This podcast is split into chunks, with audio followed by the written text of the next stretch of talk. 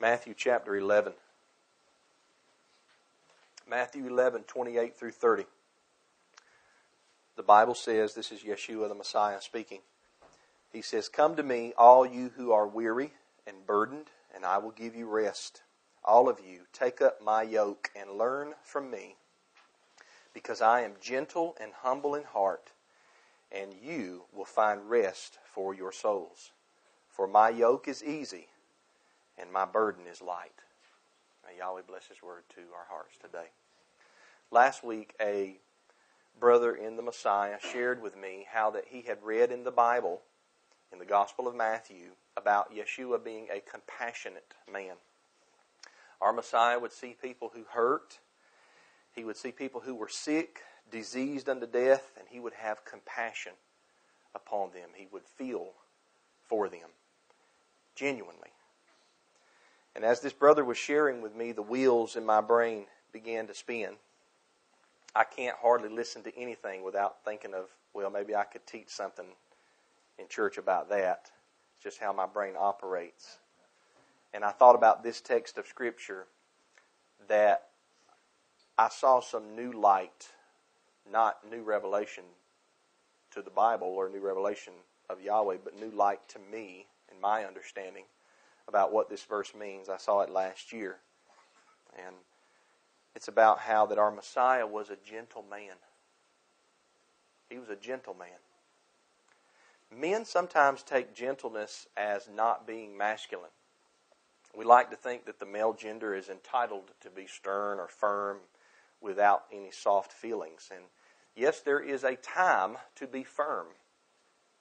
Yeshua got pretty firm when he made a whip of cords and drove out the money changers in the temple, turning over their tables and pouring out all of their money because they was turning his father's house into a den of thieves or a den of robbers, a den of iniquity, and making a profit off of selling sacrificial animals to the people.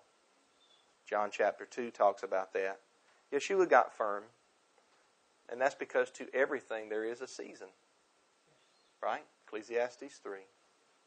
But while Yeshua was hard on the unrepentant, he was easy and gentle on the repentant.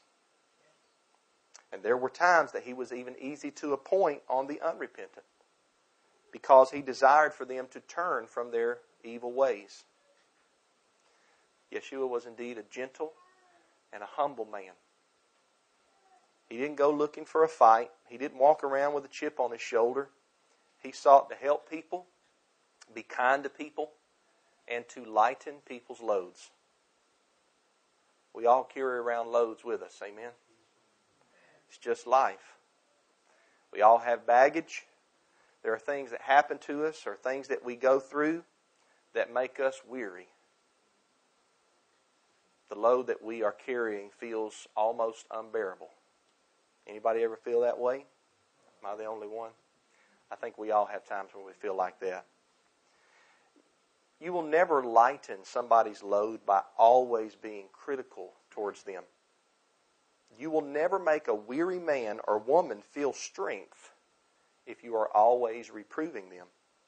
Reproof is a good thing. It's a biblical thing. Read the book of Proverbs. But it cannot be constant, else, it has the opposite effect.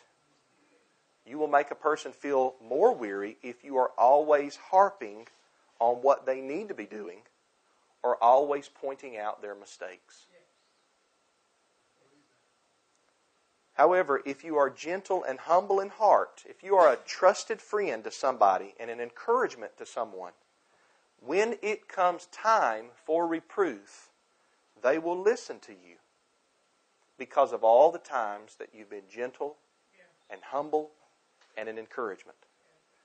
They will hear what you have to say, not just with their ears, but with their heart. I believe this was the practice of our Messiah. Look at Matthew 11, 28 through 30 again, where we opened up, and notice something that we read. I'll emphasize a point that often gets missed. Let's read it again. He says, Come to me, all of you who are weary and burdened, and I will give you rest. All of you, take up my yoke and learn from me because I am gentle and humble in heart, and you will find rest for yourselves. For my yoke is easy and my burden is light. Notice that part learn from me. We've all heard this verse. If you grew up in church to any extent and you've heard this verse be preached, we've all heard this verse as a forgiveness of sins text. The weight of our sin is too much to bear, so come to Christ and He'll take the weight off of you. That's how we generally read this or hear this verse preached. And it is true that the Messiah does carry the weight of our sin. That's true. That's a biblical teaching. I talked about that last week in Galatians 3:13 how he became a curse for us. But that's not what Matthew 11:28 through 30 is about. It's not a forgiveness of sins passage. Yeshua is rather speaking of his teaching method. Take up my yoke. That was a common way for a rabbi of that time to speak. The word rabbi means teacher or instructor. Okay? It's a very common way for a rabbi to speak. When a disciple or a student, disciple, by the way, means student or pupil under a teacher. But when a disciple would submit himself to a rabbi in first century Israel, it was said that he yoked himself or yoked his neck to the neck of that rabbi. He was attached to his teacher. Whatever the rabbi taught, the disciple or the student learned. Where the rabbi traveled, the disciple went. The disciple was learning to be like his teacher. And in that day, disciple didn't mean what we think it means today, that we're disciples of Christ. No, a disciple of Christ meant a personal student of Christ that left everything and went and followed their teacher. And Yeshua said, if you want to follow me, Get ready because foxes have holes and birds have nests, but the Son of Man doesn't even have a place to lay his head. It's not going to be all peaches and cream with me. And they, they're going to hate me. And if they hated me, they're going to hate you. So get ready, but there were still some who followed him as his personal disciples. They yoked their neck to Rabbi Yeshua. Yeshua says, Take up my yoke and learn from me. Do you see that? He's speaking of the way that he teaches. It's not a forgiveness of sins passage. He's speaking of the way or the manner in which he teaches. Learn from me, he says, for I'm gentle and I'm humble in heart. This is what he's telling them. I'm not here to beat you up. I'm not here to reprove you to a pulp. I'm not going to be all about judgment and no mercy. I'm not going to shout at you or spit in your face when you mess something up. I'm a gentle teacher. I'm humble in heart. And if you're weary and you're burdened by the teachings of others, come and listen to me. My yoke is easy and my burden is light. That's what Yeshua is saying in that verse. And many people were weary from being taught by the scribes and the Pharisees of the first century. In Matthew 23, 3 through 4, Yeshua says this. Listen carefully he says that the scribes and the Pharisees sit in the chair of Moses. Therefore, do whatever they tell you and observe it. There was actually a chair in the first century synagogues, and it was called the seat of Moses. It was taken from Exodus chapter 18, where Moses would sit and listen to the people when they would come to him with disputes and problems and things that made them weary. And so this chair of Moses existed in the synagogue, and when a scribe or a Pharisee would sit in the seat of Moses, they would read the instructions and the teachings from the law of Yahweh. And so Yeshua says, everything that the scribes and Pharisees tell you when they're sitting in the chair and reading the law, you do it. But he says, but don't do what they do because they don't practice what they teach. They're pretenders, they're play actors. And then he says they tie up heavy loads that are hard to carry and they put them on people's shoulders, but they themselves aren't willing to lift a finger to move them. Matthew 23, 3 through 4. So Yeshua here is speaking of the manner in which the scribes and the Pharisees teach. And I don't think he's talking about their traditions right here. We know that they had many meticulous traditions that they added on top of the law, called the traditions of the elders, but I don't think that's what he's talking about here. The heavy loads that they're putting on other people's shoulders, they're not even willing to lift a finger to move them. That doesn't describe their traditions. They were meticulous in their traditions. They lifted many fingers to move their traditions. This has to be the law of Yahweh. They would tell them this, do this, but then they would go home and not do it themselves. No mercy, all judgment. The Pharisees used the law like a hammer to nail down everybody. They had no compassion. They were certainly not humble.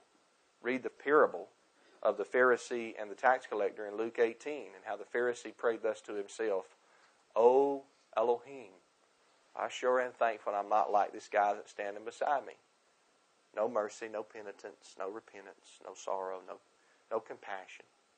All judgment. Yeshua goes on to say in Matthew 23 that all their works they do to be seen by men. They make long tassels so that everybody can see them. They make their phylacteries real large so that everybody can see them. They march around in their long robes in first century Jerusalem, and they want everybody to say, Wow, there goes a holy man. Now, it's okay to do works and men see those works. But if you're doing them to be seen by men, those works are not righteous. Right. We're supposed to do our works to glorify the Father in heaven and to point people to Yahweh, right? The Pharisees, for the majority, not all of them, but for the majority, they did their works to be seen by men. I believe that Yeshua in Matthew 11, in the text we open with, is saying this If you're weary and burdened by the teachers that you've been learning from, then come and listen to me. I'll be gentle with you. Take up my yoke. You need to learn, yes, but I won't beat you up. My burden is light. I believe that's what our Messiah is saying. Come unto me, all you who are weary and burdened from the Pharisees and the scribes' methods of teaching. Listen to me. Learn from me. I'm gentle. One way that we can be like Yeshua is to be gentle and humble in heart when we are teaching or discussing with others. If we constantly hammer people, we are teaching like the Pharisees. If we're always laying burdens on people's shoulders, things for them to do, but then we go home and we don't practice what we told them, we're being a Pharisee. But if we're patient and kind and gentle in dealing with people, then we're being like our Messiah. All those things are parts of the fruit of the Spirit. The fruit of the Spirit is love, joy, peace, patience, kindness, goodness, faithfulness, gentleness, and self control. Paul says there's no law against any of those things. Those are the fruit of the Spirit. And they'll be active in your life if you have the Spirit living inside of you. Notice they're not the fruit of Josiah or the fruit of Elijah or the fruit of Matthew. They're the fruit of the Spirit. And if the Spirit lives within you, you'll produce gentleness and kindness, self control, love, patience, joy. Study those. Ask Yahweh to help you with those things. Look at Deuteronomy 32. I'm going to turn to Deuteronomy 32, verses 1 through 2. Deuteronomy 32, verses 1 through 2, is how our teaching method or our dealing with people method should look. I'll let you get there in a second.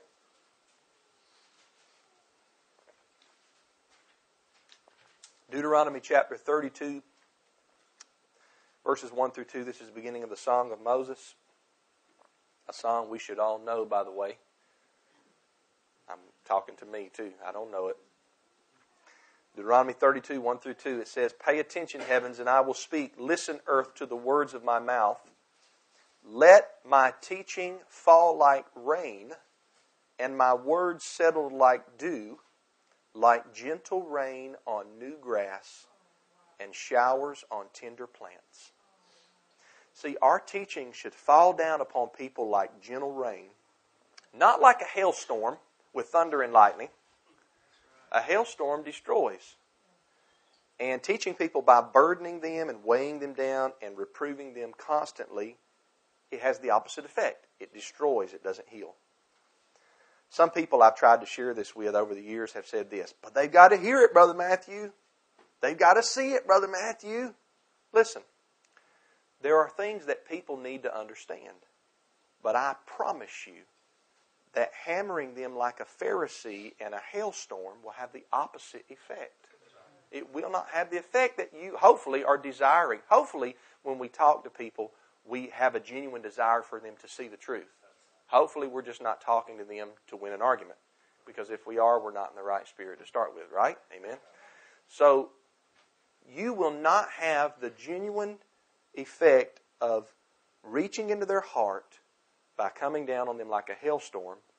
You should come down on them like gentle rain, like showers on tender plants.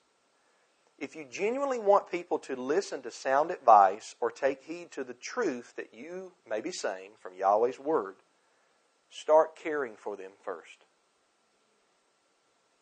Try having compassion on them. Weep with them that weep. Change a flat tire for them. Pay for their coffee. Give them a hug. Sit beside them and just listen to the struggles that they go through in life. This was the methods of our Messiah.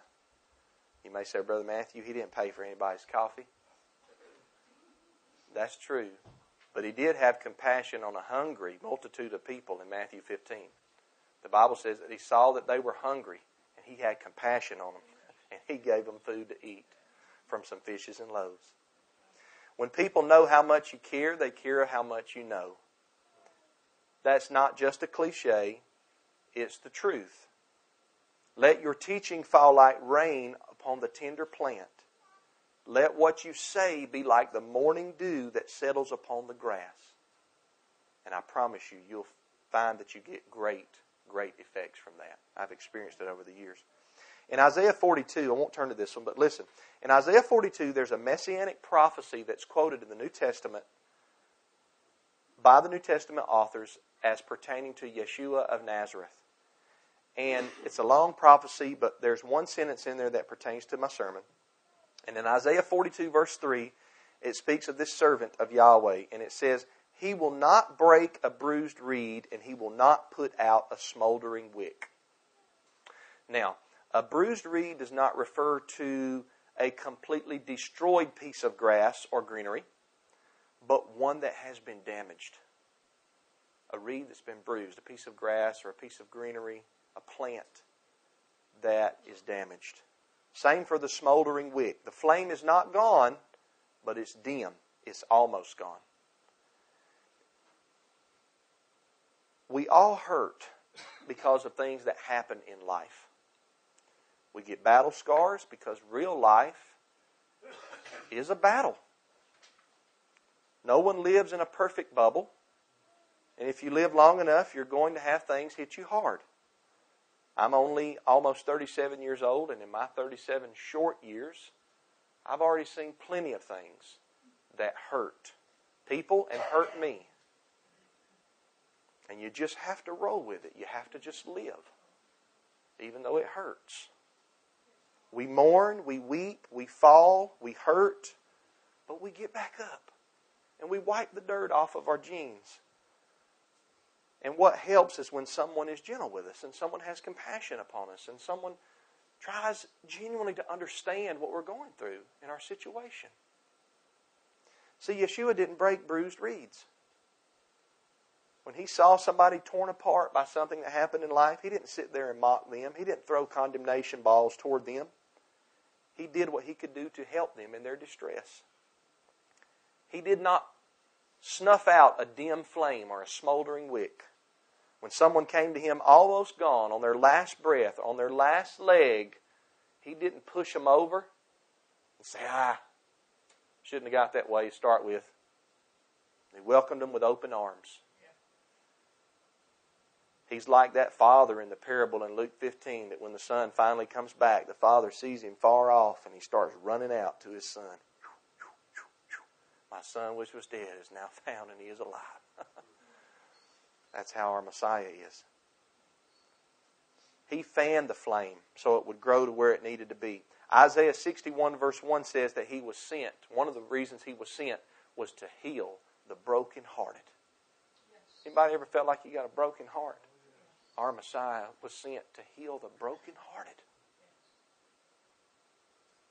When you meet a person that's just lost a loved one, give them a hug. When you meet someone whose spouse left them, cry with them. When you meet someone whose house burned down, give them some material goods. And when you talk to someone that has committed a sin and comes to you in sorrow and repentance over that sin and looks for help, share the gospel of grace with them. Because I promise you that in doing these things, you will cause them to listen spiritually. But if you knock people over the head with what you think they need to hear, you will break a bruised reed and you will snuff out a smoldering wick. One more verse to close. I want to turn to this one in 2 Timothy chapter 2. 2 Timothy chapter 2, verses 24 through 26. 2 Timothy 2, 24 through 26. Let me get one more drink of water. Talking about being gentle like Yeshua was. Dealing with people, instructing people like he did. 2 Timothy 2 24 through 26 shows that we are indeed to handle people in this way. Look at it. Verse uh, 24, it says, The Lord's slave or servant must not quarrel, but must be gentle to everyone, able to teach, and patient. Instructing his opponents with gentleness Perhaps the Almighty will grant them repentance to know the truth. Then they may come to their senses and escape the devil's trap, having been captured by him to do his will. Um, the New Living Translation says here in part, a servant of the Lord must be patient with difficult people. I didn't get any amens. I, I got some grunts and groans, didn't I? we might say, well, if Yahweh wants to save them, they'll be saved anyhow. That's like the man that I shared predestination with. And he said, well, if I'm predestinated, Yahweh will save me. I don't need to do anything. It's not the attitude for us to have. That's not what the scriptures teach us to do nor how to act. The attitude that the Apostle Paul instructs us to have is to be patient, not to quarrel, and to instruct everyone in gentleness because perhaps Yahweh might grant them repentance. We are to work, this, this teaches what's known as synergy. It's two forces working together. This passage teaches us that we are to work in tandem with Yahweh. Not to say, well, they'll repent if Yahweh wants them to repent. No, he says, be gentle and patient with them, instruct them in gentleness, teach them ably, because perhaps Yahweh might save that person that you think is too far gone and that's trapped by the devil's schemes. He could. I don't know if Yahweh will save that person. Listen, listen, listen, listen. We've been talking a lot about the Apostle Paul in my sermons and Brother TJ's sermons. Paul was a murderer. He wasn't looking for the Messiah. He was knocked down on the road to Damascus and his plans were immediately changed. He was not searching to be saved from his sins by the man from Nazareth, but he was saved. Perhaps Yahweh will grant them repentance. Yahweh is the one granting repentance to a person, but he uses us as his vessels to share and to teach. And we need to be vessels willing to do things his way, not our way. His way, as shown in the person of Yeshua, is gentleness and humility. Taking care not to break a person's spirit, but instead to make sure that they feel loved, cared for, and welcome. It is fine to teach doctrine, perfectly fine. It is commanded to teach truth, perfectly fine. But it is also command, commanded here, excuse me, that we do so in gentleness.